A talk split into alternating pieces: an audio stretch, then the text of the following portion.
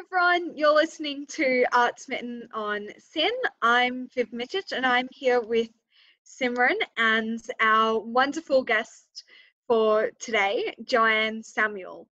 She is the director of the new Australian film, The Legend of the Five, which is available on many major streaming platforms. Yes, it's so exciting. Today is the day. Absolutely. and the streaming platforms, which The Legend of the Five has made its debut on, are Apple TV, Fetch, Foxtel Store, Google Play, Telstra TV movies, as well as YouTube. So we're super excited to have you, Joe.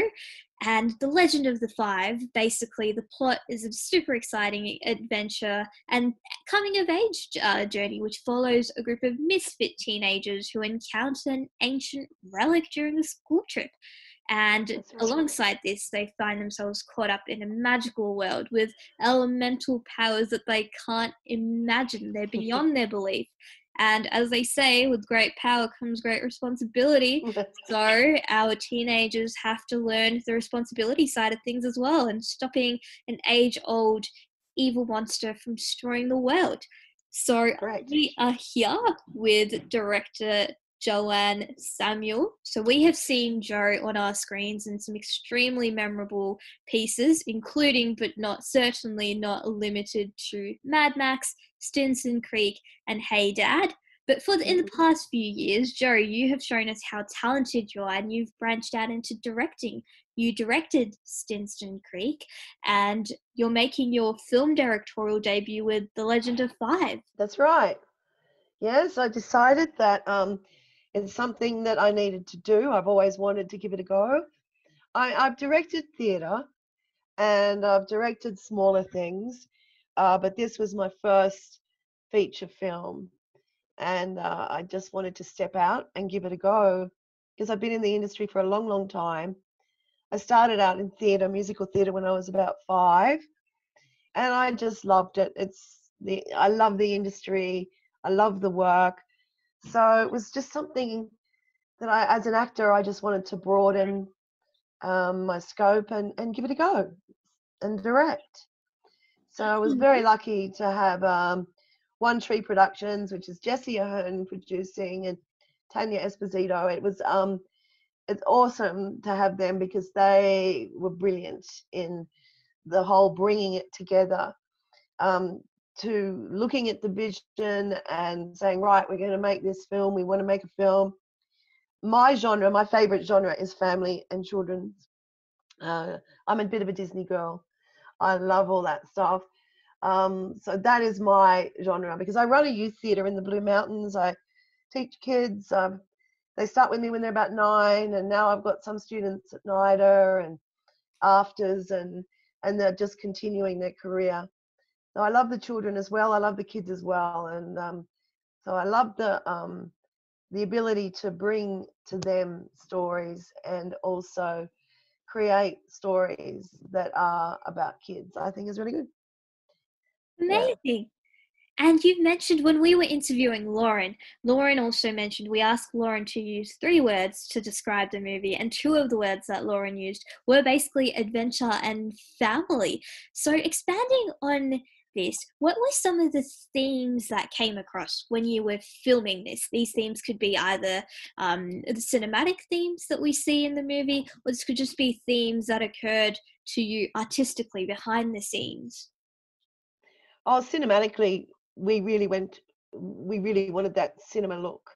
It was made for the big screen, it was made for the cinema.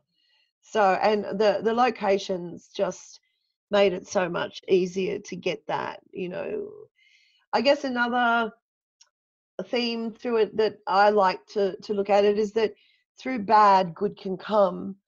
That you need to actually sometimes go through something to come out the other end to make a difference for you to grow more as a person or in our sense that all our, our team all our kids all they joined and their community their connections got stronger as well as them understanding more about themselves as people as well. Um, they're an awesome cast of young people. They were really, really great. Um, so yeah, I guess that was something else that I would add to that to get through those, to go through where things are darkest and come out the other end. Mm. Doesn't necessarily mean it's going to be the end of the show. It just means that you're going to come through and um, reach a point of discovery about yourself and for our five for them as a group as well. It sounds like that um, it sounds like you all um, both on screen and also um, you know behind the scenes had a really good relationship. Did you do any um, did you do any team building exercises with the cast to help them prepare for the legend of the five? Not really. Um, they, apart from a couple, apart from um, Deb and Gabby, the other three knew each other quite well. Lee and Lauren and Nick. Um, they actually they came with that chemistry already inbuilt. Uh, Deb and um, Gabby are just awesome young actors, and they're full of life and energy. And so when we first got together, we got together a couple of times and just discussed it this I discussed how important I felt chemistry was that that we get that link, that we get that connection between them in the end. And um, seriously, such a, a great professional bunch. They just joined up immediately after our first couple of meetings, and um, they were great. They uh, they really went for it. It's hard when you are making um, um, an Aussie film, I guess, because you don't have a lot of time, you don't have a huge budget, so you just jump in and do the best you can with what's around you. And these young actors already have a wealth of um, experience behind them, so they brought that as well as their wonderful personalities themselves, and and I think the chemistry was there. It worked really well. Hmm yeah chemistry really elevates a film and also um, and also the skill sets of everyone who works on it and makes it what it is. And i totally yeah. agree with you. I totally agree that chemistry is vital. So most of the legend of the five was filmed in the blue mountains. What were the challenges of uh, of filming this film especially on location lots of rain. We uh, we continued to shoot in the rain. The rain made it look good though. You know, it just softens the light. In Australia, sometimes the light can be really quite harsh. We've got really bright sun. So filming in the mountains, you know, for a start you get natural mist. We did smoke it up though, you know, you get out the smoke machine and smoke it up. You know, awesome locations. One we filmed at in um, Mount Wilson, which is like Jurassic Park. It's these huge big ferns and it's just a special, special place. But it rained and rained, and I remember saying to Kaz, the the DP, I just said, mm, "How much rain is too much rain?" You know, like when is you know the camera gonna stop if we you know filming too much rain? He said, "Oh, it's not the rain so much; it's wind and rain." So we just kept on going. We just put on our wet weather gear. We put the wet weather gear over the camera and the lights. And yeah, we filmed in torrential rain. And we also filmed in really, really um, hot. We went down to a place called Bombo, which is on the um, the south coast of New South Wales, and it's just right on the ocean. Amazing place, but rocks, big rocks everywhere, and they're all piled up on one another. And um, I found it difficult just getting from one part to the next because you just got to trample all over these different shapes of rocks, and it was really hot. And then the guy came down because it was a national park area and said, "Oh, I better keep an eye out for the the red belly black snakes. There's quite a few around." I hate snakes. Don't like snakes at all so um, that was a challenge for me, but um, amazing location to look at in the lens. And then we we were really lucky to be able to film at the Bathurst Museum with the big uh, bones of the the dinosaur there, and they were wonderful people, and that was amazing too.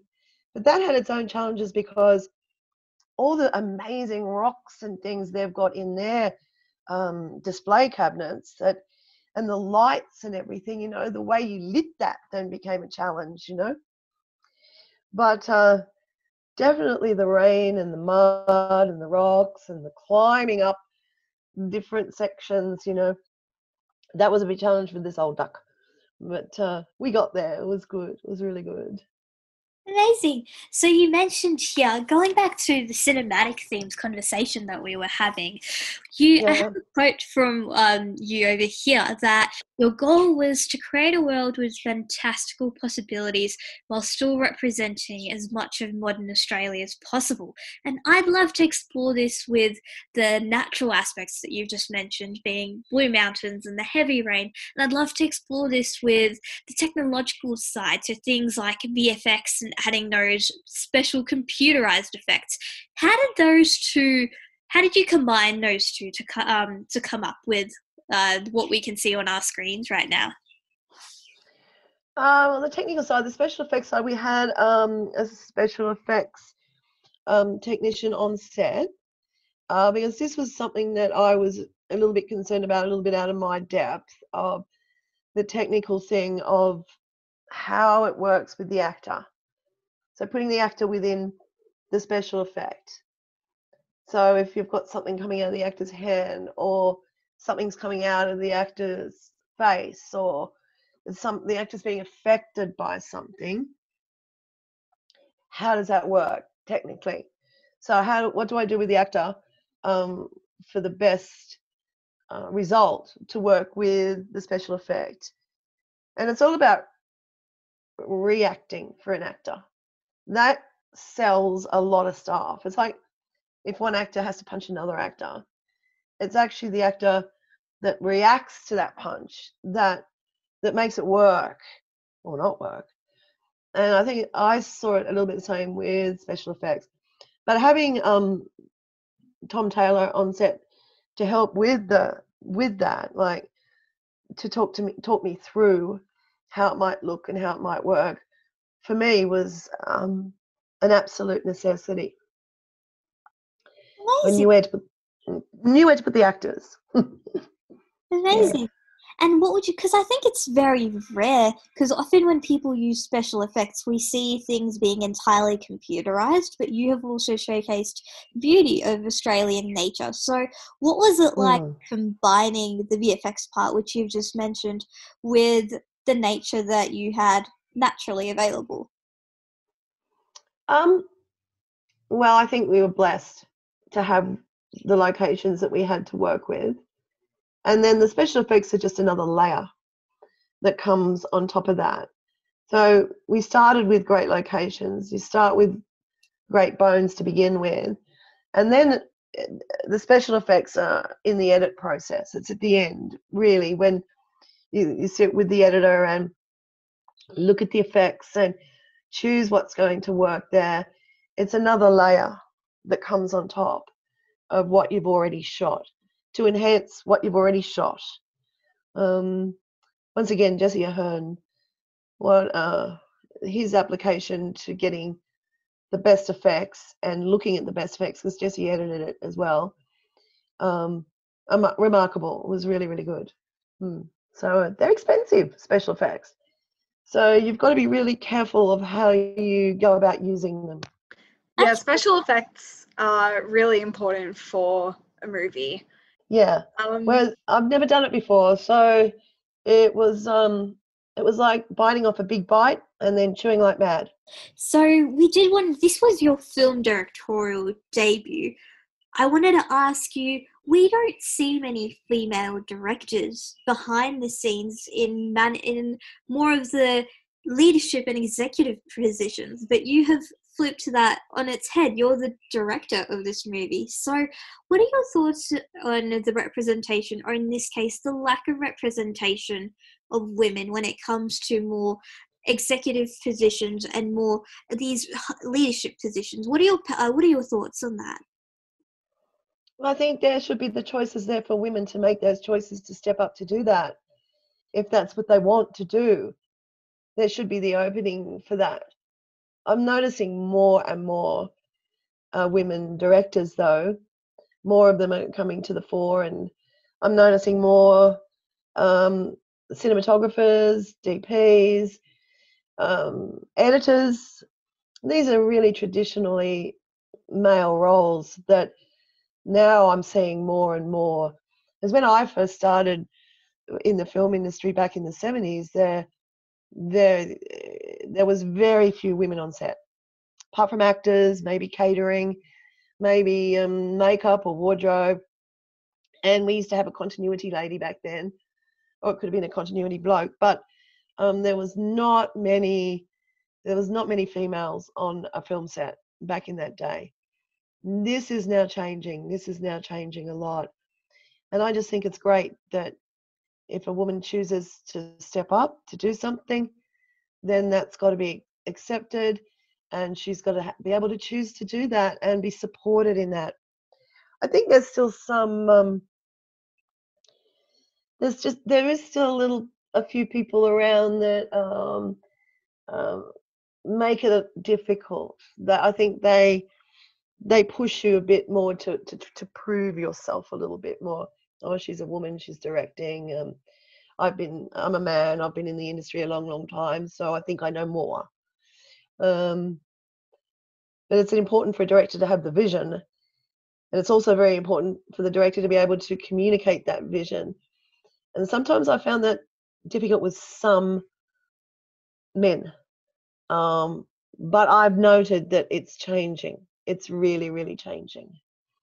And I think it's a great thing because women are so creative. And I think they, if they choose to do it, they should be given the support and the opportunity to do so.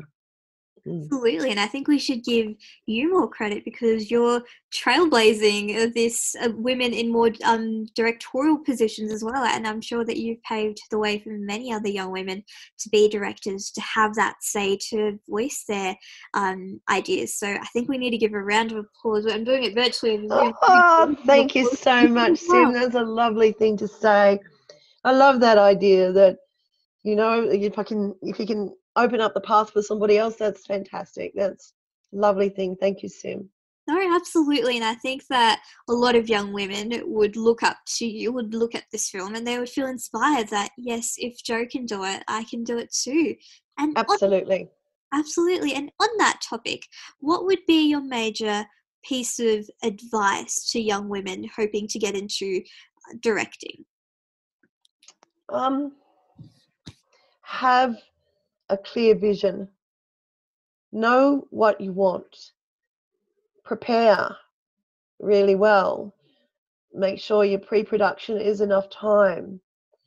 Um, but know your vision and know what you want. And don't be shy to communicate it. Have faith in yourself. And look, we're all going to make mistakes. That's how you learn. But have faith in yourself and move forward and um, communicate your vision clearly. It's a collaborative field, filmmaking. It's wonderful to have heads of department and creative people all around you. But your job as a director is like um, traffic control and being able to communicate to your crew your vision. Um, and I think that's really important. Have your vision, stay clear, communicate it well, and have faith in yourself that you'll do it and you'll be right. 10,000%. Mm. So, with that in mind, uh, we know that a major theme of the movie is exploring and discovering. Where can we explore and discover more information about your work and as well as mm. socials for the Legend of Five? Yes, well, the Legend of Five, we've got a Facebook and Insta. We're all doing that at the moment. Um, I've been sharing it, and people have been sending and tagging me stuff in it. It's it's been wonderful, you know. It's been so exciting to to get a film this far um, under these conditions with COVID and everything else. You know, it's just such an accomplishment that um, people are just so excited to be sharing it on all platforms. You know, out there on the Facebook and Insta and Snapchat and all that sort of stuff. They're out there doing it, and um, they're dragging me along into it, so I have to do it as well.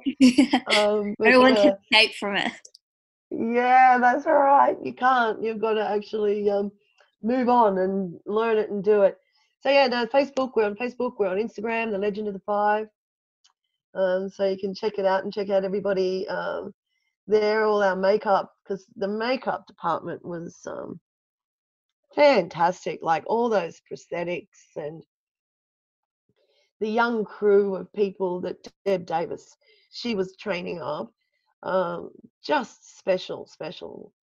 Because it takes a lot to put an actor in a chair at four o'clock in the morning and make him sit there for two hours while you change his whole face. And they were amazing. The results of that were incredible, you know. Um, Deb Davis's uh, her makeup department was just fantastic, absolutely brilliant. Um, yes. Amazing. So, mm. to all our listeners out there, I'm pretty sure that you're extremely eager to check out all of these special effects, the beautiful blue mountains, as well as all of this, all of this amazing makeup that you just mentioned. So we can yeah, definitely have a Mm. lot of vision. It's going to be. I'm pretty sure the movie is going to be an absolute visual treat. So it's out for you. It's releasing. It's um, released today on the 23rd of September. Please check it out on Apple TV, Fetch, Foxtel Store, Google Play, Telstra TV Movies, and YouTube. Joe, thank you so so so much for joining us. It was a pleasure to speak with you. It was absolute delight to meet you and chat with you guys. Thank you so much. Thank you so so so much, and all the best with the movie.